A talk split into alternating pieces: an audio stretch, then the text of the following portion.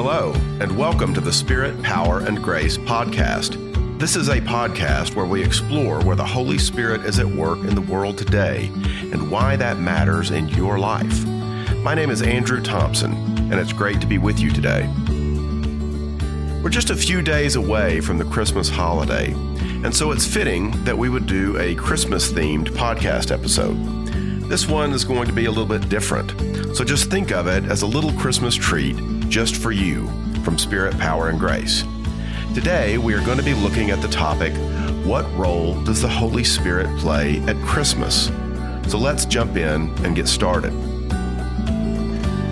You know, when you think about where the Holy Spirit shows up in the Bible, and when people think about where it is that the Holy Spirit is really prominent in the biblical stories, I tend to think that people gravitate towards things that are happening at the end of the life of Jesus, after his resurrection, and even after his ascension, especially when you think about the Acts of the Apostles and what happens through the birth and the growth of the early church and the evangelism that the apostles were doing throughout the book of Acts. As a matter of fact, I'll give you a couple of examples of that. One of them that we often look to is the passage that happens in John's gospel in John chapter 20 on the day of resurrection itself, on the day of Easter. And if you have your Bible with you, I'm going to be going through probably more scripture passages, specific passages than we usually do in a typical podcast episode. So I will go ahead and cite chapter and verse. And if you've got your Bible in front of you and you want to follow along with me, you can do that. The two Bibles that I have in front of me right now are ESV and NIV translations, and I'll kind of switch back and forth between the two of them. So if what you're reading reads just a little bit different, then it's probably just because you've got a different translation.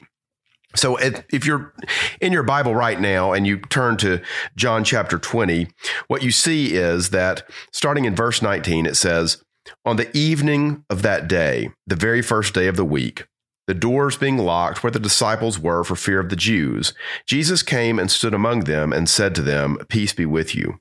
When he had said this, he showed them his hands and his side. Then the disciples were glad when they saw the Lord. Jesus said to them again, Peace be with you. As the Father has sent me, even so I am sending you. And when he had said this, he breathed on them and said to them, receive the Holy Spirit. If you forgive the sins of any, they are forgiven them. If you withhold forgiveness from any, it is withheld.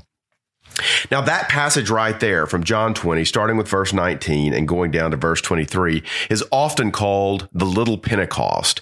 And it is, in fact, a Pentecostal image. Now, it's not what we typically think of when we think of the Pentecost, which happens in Acts chapter 2 on the day of Pentecost itself, but it is a Pentecostal image in the sense that when Jesus breathes out the Holy Spirit upon the disciples, he is imparting to them the person and the power of the Holy Spirit.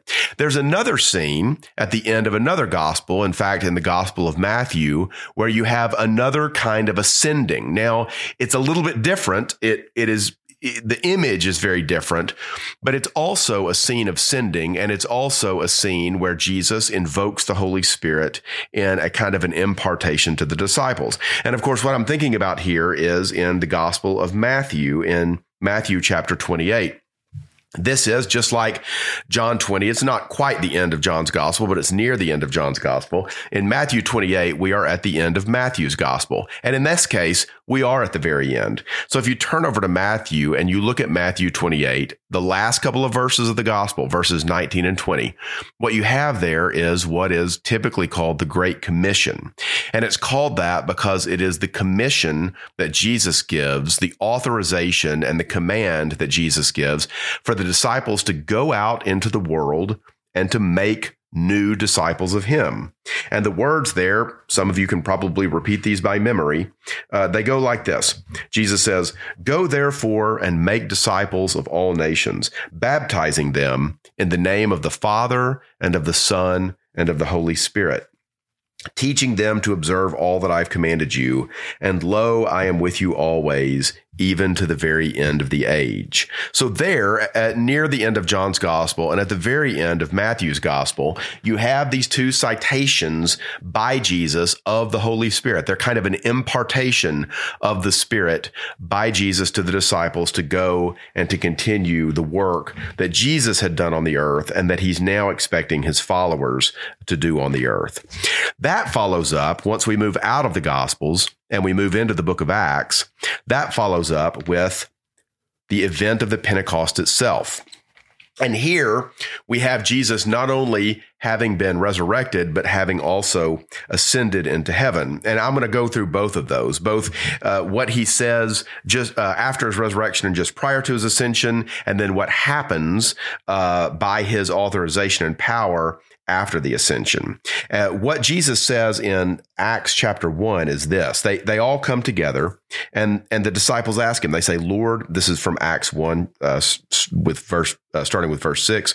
They say, "Lord, will you at this time restore the kingdom to Israel?" And Jesus said to them, It is not for you to know the times or seasons that the Father has fixed by his own authority, but you will receive power when the Holy Spirit has come upon you, and you will be my witnesses in Jerusalem and in all Judea and Samaria and to the very ends of the earth. Then Jesus ascends into heaven. And the rest of the chapter goes on. The disciples withdraw. They don't do a whole lot except to cast lots to find someone to replace Judas Iscariot. Uh, they, they, the lot falls on Matthias, and he rounds out uh, the the new twelfth apostle, uh, disciple or apostle. And then in Acts chapter two, it begins by saying, "When the day of Pentecost arrived, they were all in one place, and suddenly there came from heaven a sound like a mighty rushing wind, and it filled the entire house where they were sitting, and divided tongues as of fire appeared on them and rested on each of them. And they were all filled with the Holy Spirit and began to speak in other tongues as the Spirit gave them utterance. Now that's Acts 2, verses 1 through 4. So all of that is just to say that when we think about where the Holy Spirit really shows up, we tend to think about it as a kind of a bridge between Jesus and the work that Jesus did and the work that the Spirit, or sorry, the work that the church is going to do in Jesus' name after his ascension into heaven. The Spirit comes from Jesus. The Father sends the Spirit in Jesus' name. So the Spirit comes from Jesus into the very bodies and lives of the followers of Jesus and ultimately into the work of the church itself to fuel the witness and evangelism and, and, and healing and mission of the church thereafter. Now, there's nothing wrong with that because clearly it's right there in Matthew, in John, in the book of Acts. It's right there.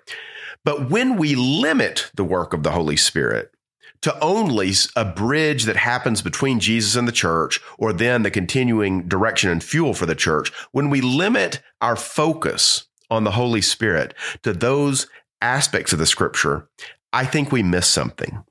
And that's why I wanted to talk about that topic on an episode right here uh, just before the holy day of Christmas, the birthday of Jesus itself. Because, in point of fact, if you go back to the beginning of the Gospels, and here we're going to go back most especially to the beginning of Luke's Gospel, that what we're going to discover is that the Holy Spirit was there all along. It's not just that Jesus allows the disciples to carry out a spirit filled ministry.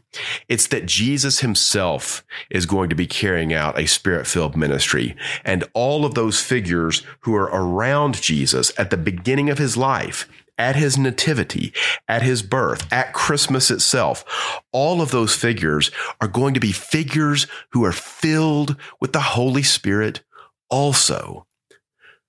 So let's look at that, shall we? Again, if you've got your Bible with you, turn over to Luke chapter 1, to the very beginning of Luke's gospel. And here it is significant that we're going to be looking in Luke. Part of that is because the nativity story only shows up in two gospels. It shows up in Matthew which has a focus that's more on Joseph and his experience, and then it focuses, or sorry, the the birth of Jesus also shows up in Luke, and in Luke's telling of it, that's a a version of the nativity that focuses more on Mary and on Mary's outlook and her experience. We're going to stay in Luke. The Holy Spirit is also mentioned in Matthew, but I specifically want us to look at Luke because no gospel writer has more of an emphasis on the Holy Spirit. No gospel writer has more of an emphasis on the witness of the Spirit than does Luke. And so we're going to be looking in Luke. And I, I want to start in Luke chapter 1. And all I want to point out here is that when it comes to the nativity story, Luke is going to share with us how much the Holy Spirit was a part of that from the very beginning. As a matter of fact, at some very specific key points in Luke chapter 1, what we're going to discover is that the Holy Spirit is going to be present in figures that are around Jesus and are going to play an important role in Jesus's birth and in his early life.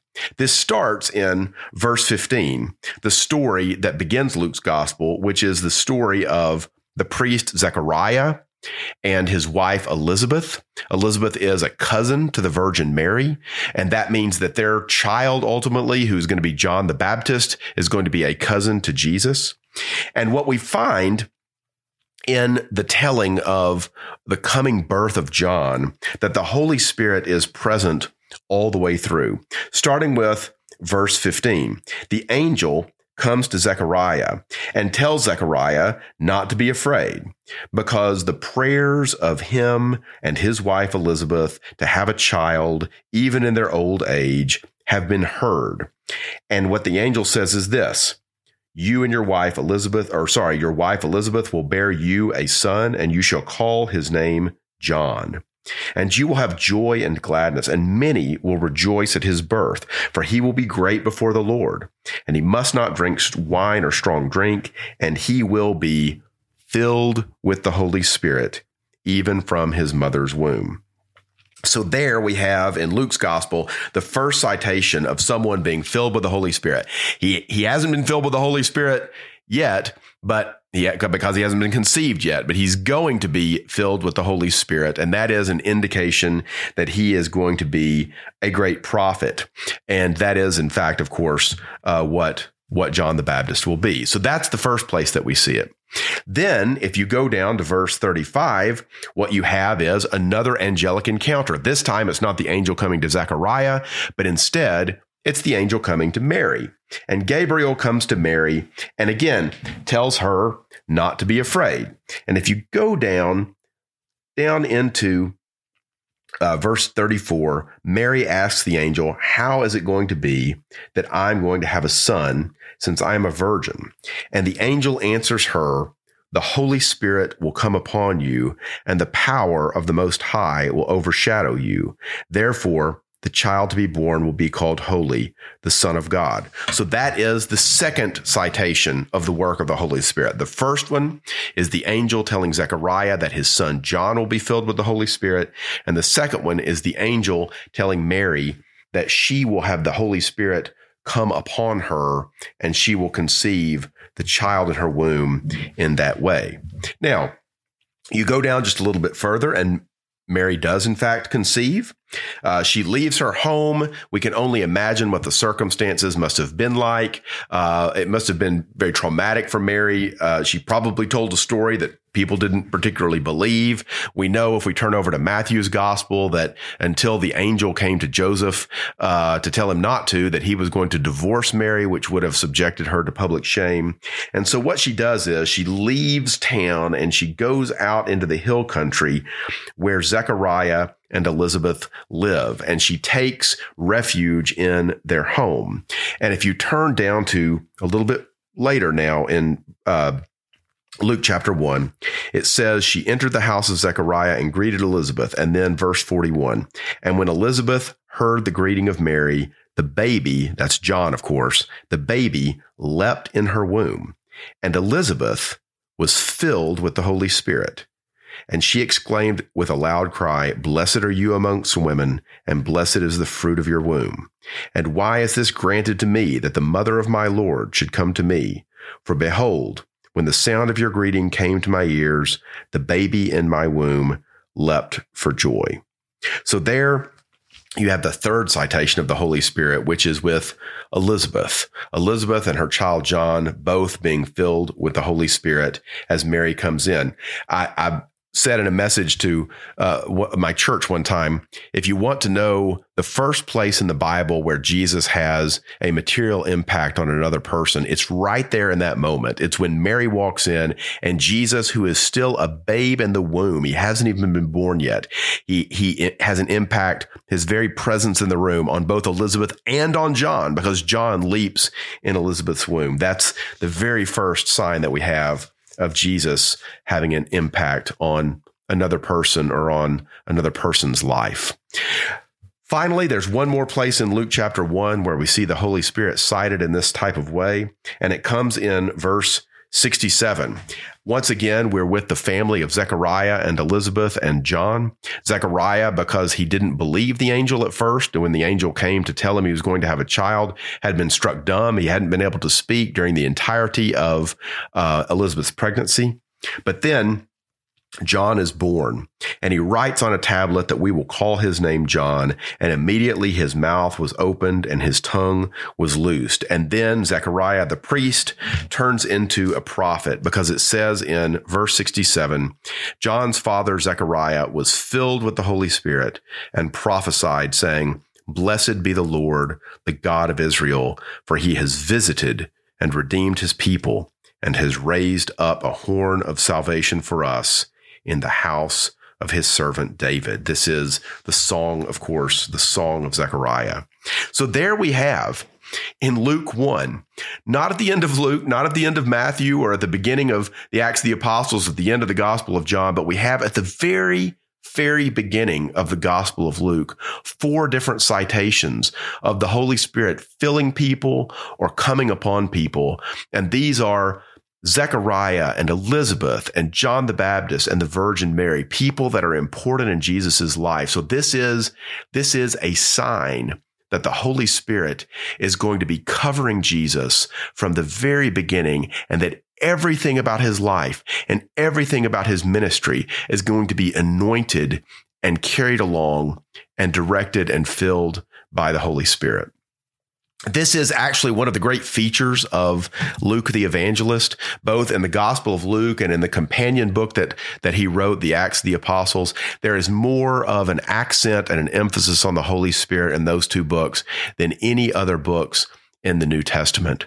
And what I would suggest to us is that as we think about Christmas, that we think about Christmas as a holy day in our lives that is anointed by the Holy Spirit and that when we read the story in Luke's chapters 1 and 2, that we read it with an eye to the work that the Holy Spirit was doing. To me, this gives me great assurance. It gives me an assurance that the Holy Spirit who is present in the world today, the Holy Spirit who is present in the church, uh, the Holy Spirit who is present in our life that we have access to, uh, by the grace of Jesus is a spirit who is present right there at Christmas, right there at the very beginning of Jesus' life. This matters to us.